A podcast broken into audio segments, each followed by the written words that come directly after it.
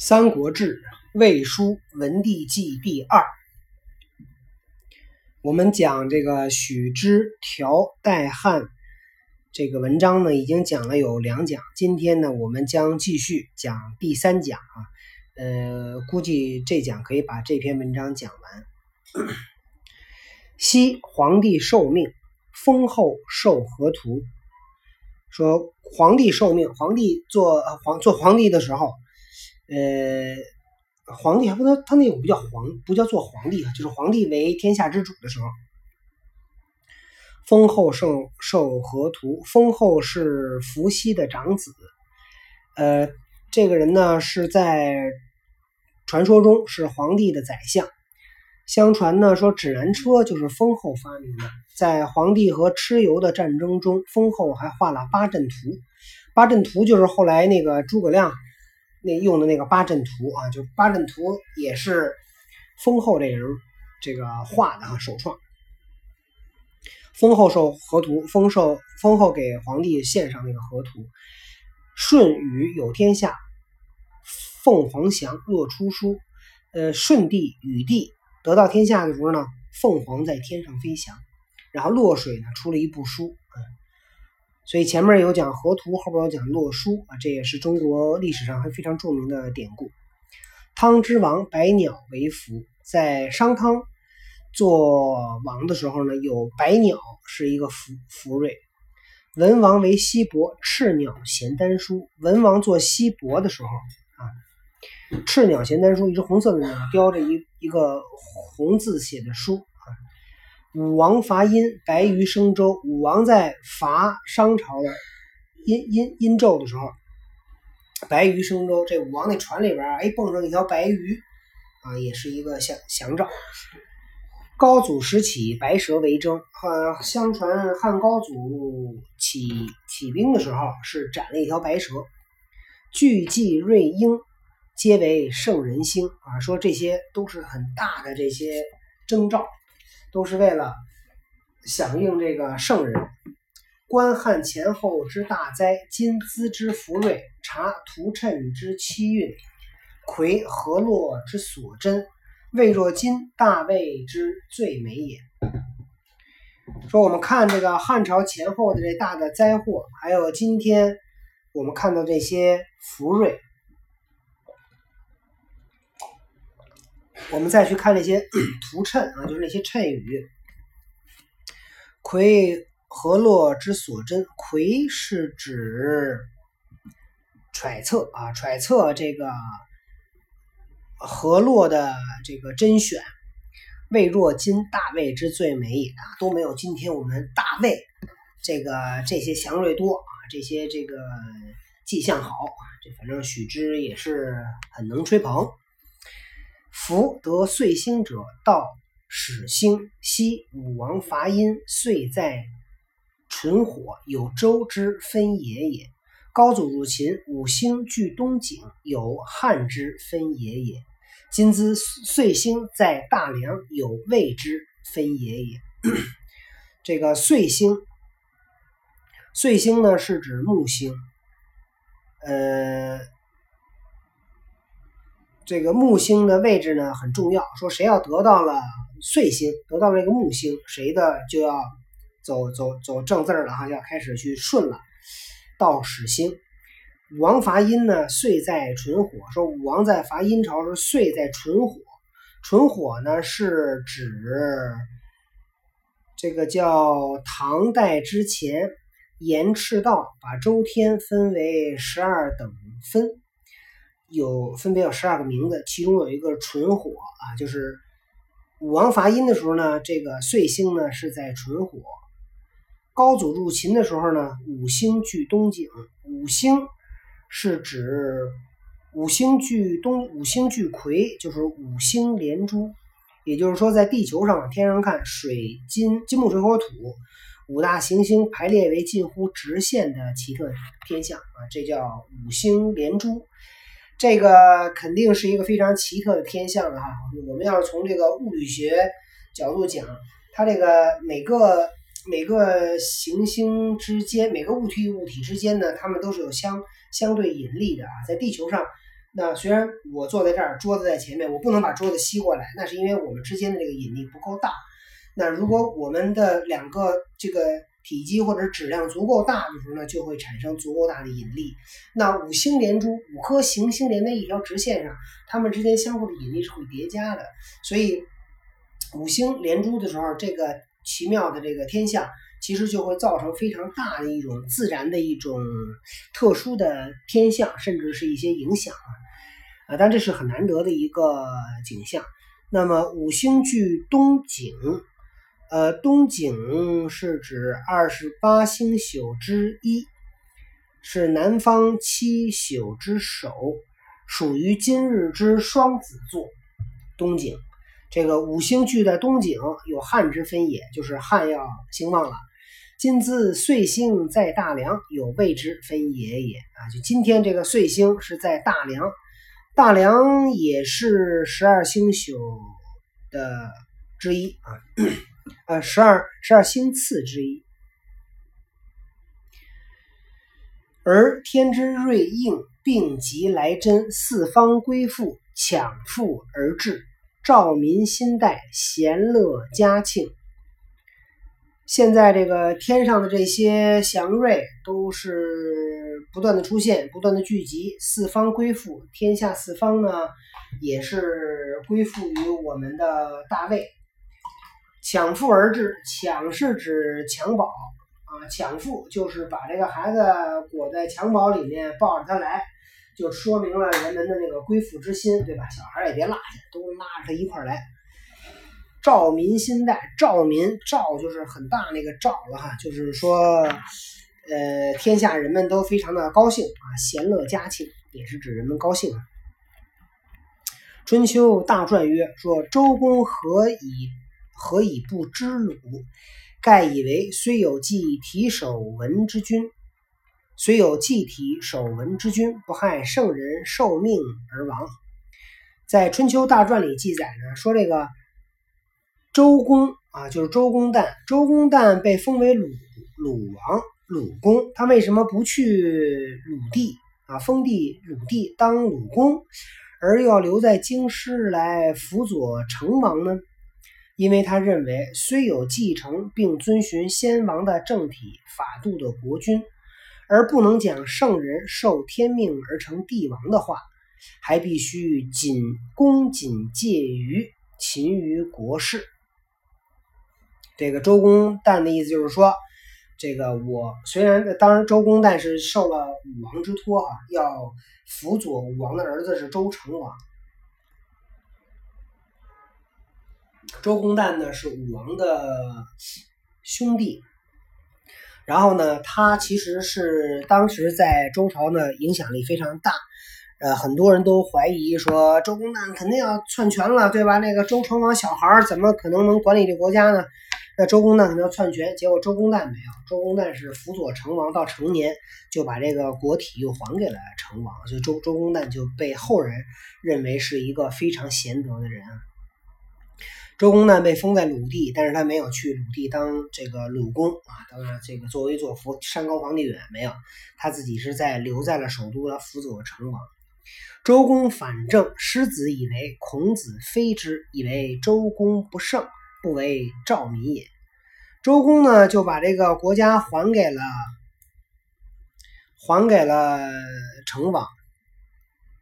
师子叫师角，是战国时期著名的政治家、道家等思想家，先秦诸子百家之一。然后呢，他就认为周公呢不胜，不为赵民也，说周公啊，你这么做不对啊，你这个老百姓其实都很信服你，你就应该当这个天子了啊，你。所以这个你看这一个人啊，对啊，当好人真太难了。你怎么做，就是他把这个国家还给了成王，还有人埋怨他，埋怨他这人还是诸子百家之一。所以这一个人真的要想做个圣人太难了，是吧？经房作易传曰：凡为王者，恶者去之，弱者夺之，异性改代，天命应常，人谋鬼谋，百姓欲能。经房写的这个易传里面说周公不是说这个叫凡为王者，有能力称王的人呢就辅佐他，残恶的人呢就除掉他，软弱的人呢就取代他。异姓皇天下改朝换代，天命应常，这也是经常发生的。人谋鬼谋啊，无论是人去谋划，还鬼谋就是你去占卜。百姓欲能啊，说如果能够这样的话呢，老百姓这事儿也能干。夫为殿下，体尧舜之圣明，应700之善待，当汤武之七运，执天命之遗寿，河洛所表，图谶所载，昭然明白，天下学士所共建也。臣职在史官，考服查征，图谶校鉴，忌讳之期，谨以上文。我呢，这个看到这个殿下能够做到像尧舜一样的圣明，能够去承担700之善待啊，然后当汤武之七运啊，也是赶上了这个汤武。那商汤和汤武就是商汤和周武王啊，就是都是象征着这个改朝换代的这个人。执天命之遗寿啊，说这个天命呢也是表示出来这个天下可以变了。河洛所表，图谶所载，就是这个河书洛书也说了，图谶也是这样讲的。昭然明白，那么就已经昭告了天下，说这个天下都已经知道了，天下学士所共建，大家都是这么看的。臣职在史官，我呢是一个史官，考服查征，我就考察这些征兆，图谶校鉴啊，这些征兆啊，还有这些谶语啊，都是应验。忌讳之期，谨以上文，说我要把这些呢记录下来呢，向您汇报啊。所以这个就是完整的这个叫许之写的这篇文章哈。那这个魏王曹丕看了以后怎么说呢？曹丕也得客气客气啊，也不能直接就说你说的对，我当皇帝吧，不能这么说，对吧？曹丕王令曰：昔周文3分天下有其二，以服是因，仲尼探其至德。说过去周文王天下3分，他占了俩啊。这个周文王服侍商朝，他占了2/3的天下，他都是仍然做商朝的臣子。这个孔子啊，就仲尼就叹其志，都说这个人太有德行了。公旦履天子之急，听天下之断，终然父子明璧，殊美其人。周公旦他已经履行了天子的职责，来去决断天下的事情，最终还是把天下还给了成王。那么书里面都记载着周公旦的丰功伟绩。五隋德不及2圣，敢望高山景行之意哉？2圣在这里面呢，他说的是文王还有周公。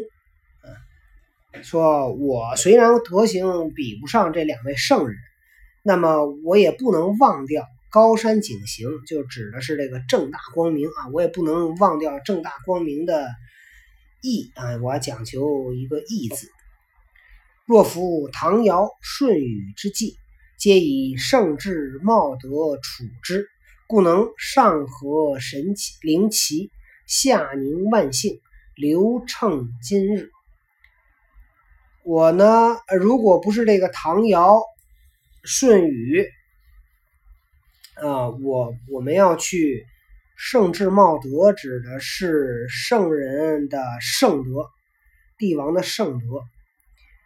兼故能上合灵奇，就是向上可以和灵奇，就是神明，和神明去沟通。下宁万幸，向下能让百姓安宁，流称今日。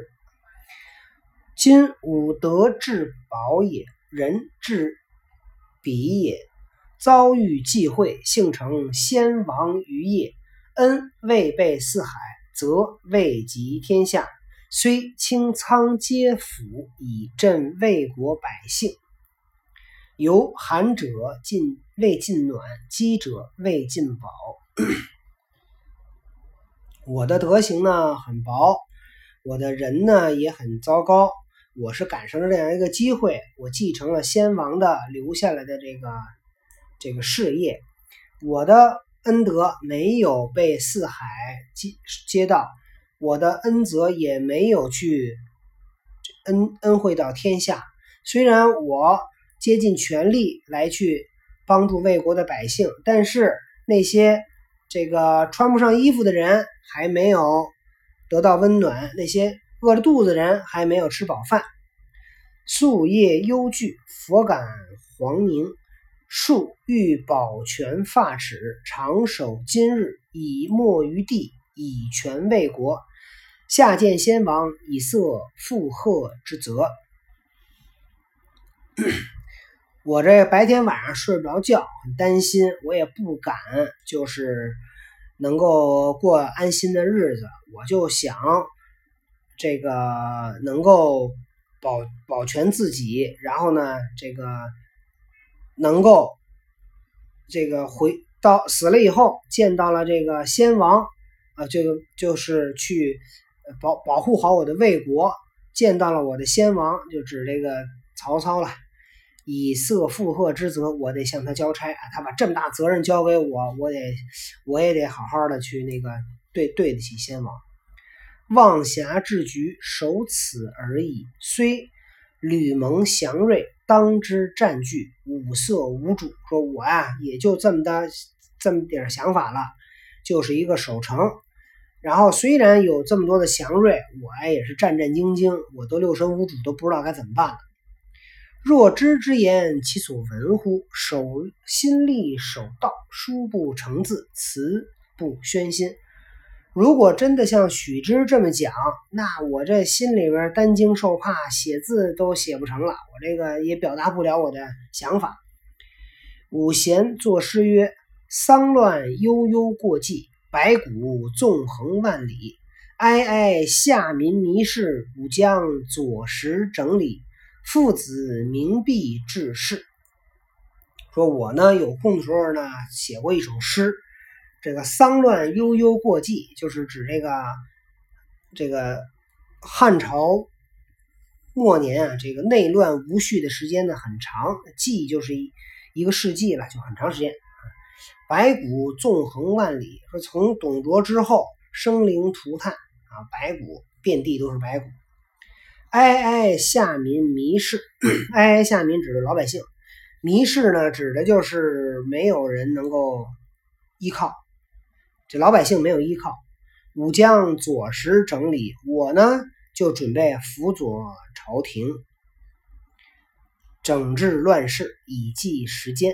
父子明必治世，说我呢把国家治理好，我得把国家还给汉朝的皇帝，然后治世。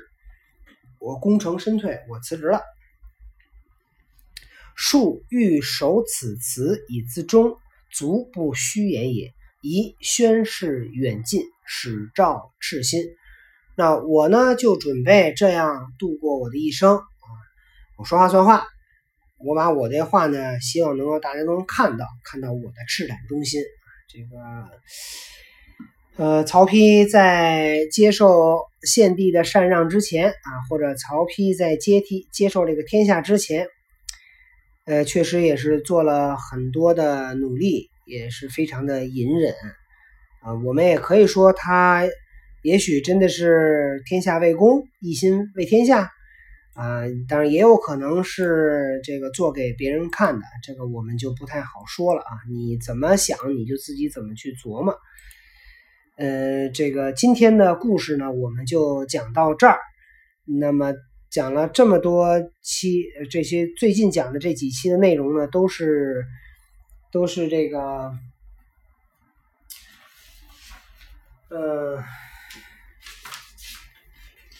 记录在这个裴松之的注里边的一些内容。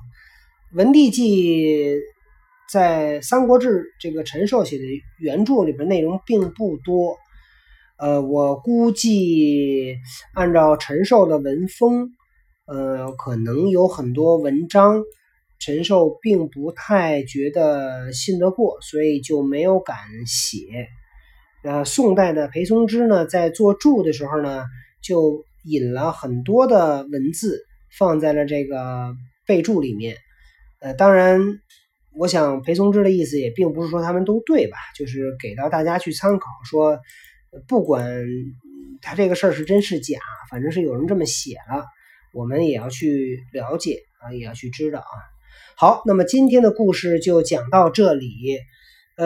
这个《文帝纪》这个纪啊，讲得很累，为什么呢？因为跟这个武帝啊曹操比起来，文帝的这个一生呢，没有曹操那么伟大，也没有曹操的经历的事情那么多，所以《文帝纪》没有那么精彩。我在之前也曾经提到过，就是可能会去同步去讲其他的内容。文帝纪我估计还会讲很长时间，因为这个我不想随便就把这个这本书的讲法呢就随便就省略掉很多，我还会讲，所以有可能会时间比较长。而且这里面呢，我后面看了看，可能都是很多那种文书啊、表文这样的东西，那种情节故事性不是很强，所以我中间准备穿插其他内容。我看了一下喜马拉雅里面这些听众的这些互动啊，还有包括听众的一些数据，我就觉得大家对那个无书啊就很有趣哈。我的无书里边这个听众的数量并不多，订阅的数量只有100多个订阅的数量，但是呢，无书的听众的那个复听率，就是他听过一遍，再听第二集，再听第三集，这个比例就很高，所以看得出来，无数的听众呢，他们的这个叫什么忠诚度是比较高的，所以我想打算找在无数里面找1-2个人物呢讲一讲，和这个和文帝纪呢穿插着讲一讲。如果听众各位你们要是有自己的喜欢的人物、喜欢的内容呢，你也可以告诉我，我看能不能安排啊。如果我看不到太多反馈，我就准备在无数里找了啊。好，今天的故事讲到这里，再见。